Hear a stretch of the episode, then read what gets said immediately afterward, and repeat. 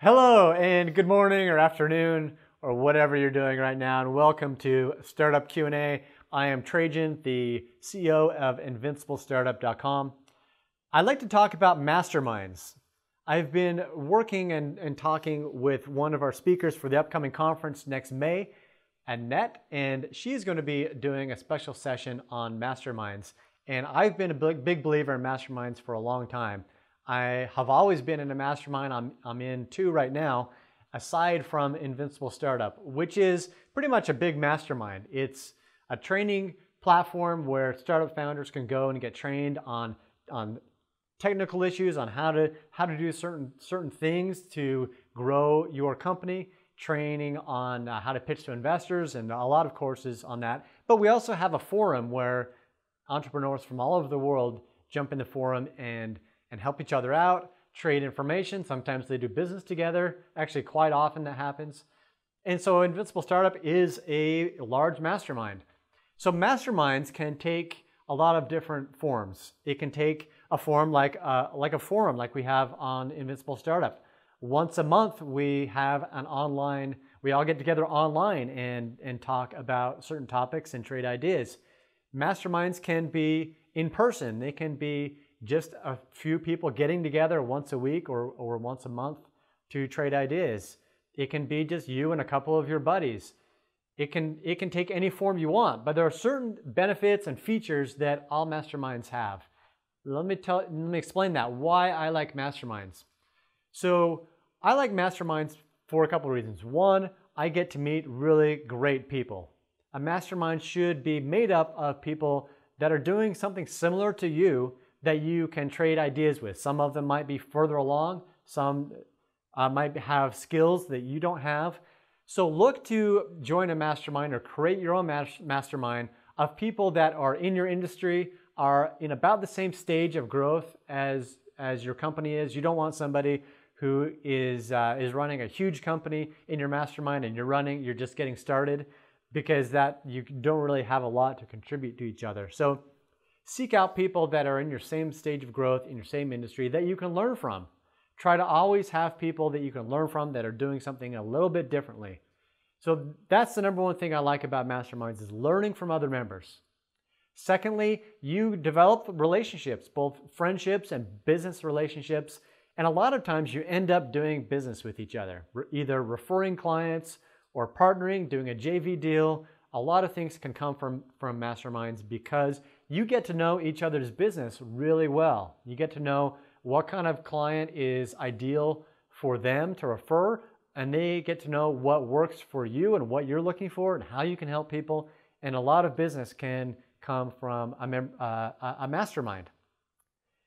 Third is masterminds can help keep you accountable. If you have a regular meeting and as part of the agenda you're talking about tasks that you're going to commit to doing, then you know that you can you'll you will be held accountable during the next meeting to get that done. So if you work alone for, by yourself or with a small team and you don't have anybody to keep you accountable, a mastermind is a great way to help keep you accountable and help you grow. So you're learning with people that are in your same industry and you are helping each other with different ideas and you're being held accountable. So let's talk about the ideas.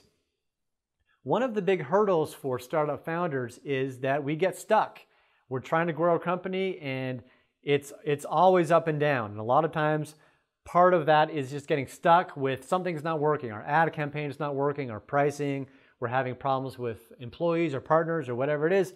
Sometimes we just need some additional ideas. We need a second opinion. We need somebody to come in and look at it with a new pair, pair of eyes. And sometimes we just have questions we need to, to get an answered. So a mastermind is a great way to get all of that, get all of those different opinions and ideas and spark conversations and that can lead to new products or new ideas that you may not have thought of and to get a second opinion on what your product is doing uh, from somebody who is an expert but is not a customer. We can get really good advice and opinions from our customers I encourage a feedback loop all the time. But the advice and opinions we get from people in our industry, from our peers, from our, uh, our business owners that are doing something similar to us, that is different kind of advice that can be just as valuable, if not more. So when you're looking to start a mastermind group, seek people in your industry, like I said, and then also set a, set a timeline. This isn't something that's talked about a lot regarding mastermind groups, but I believe in always changing it up because mastermind groups get stale. We kind of they kind of run their course, and if you keep them going longer than is than is useful, if it's a small group and there aren't new people coming in, then it can be very difficult to keep the ideas fresh. So a mastermind group eh, that's not a forum like Invincible Startup, where it's something you meet once a week or once a month, either in person or over a video conference. Usually they'll have between four and eight people. More than eight people can get pretty unwieldy. Uh, it's, it's hard to know each other's businesses in depth. So think if you're meeting four to eight people, you're meeting every month, after maybe six months, you may have covered everything or, or a year. So I like to put an end date on the mastermind and set up a, an agenda and things we want to accomplish within six or 12 months. So we can come all together and we can, we can all agree that this is what we're going to do. This is the structure for the next six months or 12 months or whatever structure you choose.